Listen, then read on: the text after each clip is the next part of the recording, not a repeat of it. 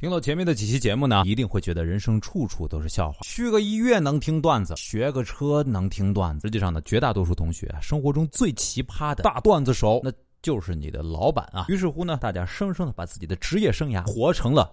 一个笑话，我们老板就是个奇葩。每天上班的时候让我给他拔白头发，哎，我跟你说，我每次手都是抖的，还质问我手抖什么呀？拔了这么多次，操作还不熟练？信不信我一使劲儿？我们老板让两个刚毕业的、有驾照没车的男同事交出驾照，给他朋友抵扣罚分。后来倒是补偿了，两个人一人买一个蛋冻冰淇淋吃。哦呦，我们老板啊，有个决策做的吧，没考虑妥当，不是很合适。他的那个合伙人去问他怎么回事，他就指着我说喏。是小杨安排的。我们那个老板要一个任性，让我跟着他的司机开车到了北京旁边的通州的别墅里去取一个电饭锅。说什么？因为他女儿回国了，就喜欢吃这个电饭锅蒸出来的米饭的味道。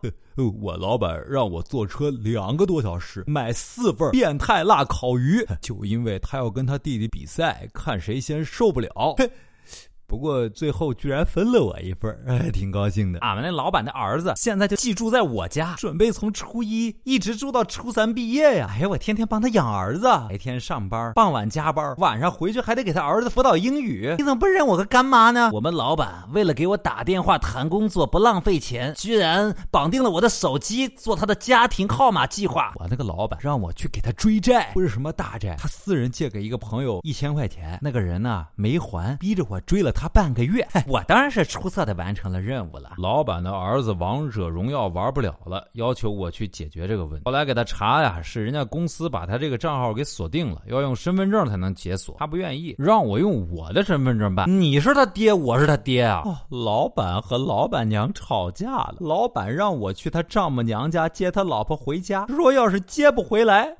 我也不用回去了。咦，我们那个老板对我可放心了，带着他的身份证和他的银行卡，帮他去办一个余额提醒。我办的时候吧，我就顺便瞄了一眼余额。咦，我真想把那个钱取了，我就跑了。我的，那你有没有遇到奇葩的老板呢？你在日常的工作当中有没有被老板支持去办什么奇葩事儿呢？一起来跟我们分享一下吧。新浪微博找到扬州就是杨小川，公众微信号呢搜索小船说说说。说到最后一次，我们有奖品送给。你哦嘿嘿所以说你们啊，活该！谁让活的一点骨气都没有？我们那个老板啊，想让我用我的驾照给他扣分，没门拒绝；想让我去办一些杂事怎么可能拒绝？甚至呢，想让我多干点活想让我加班的美拒绝。所以你看，所以你看我，我现在不是没工作了吗？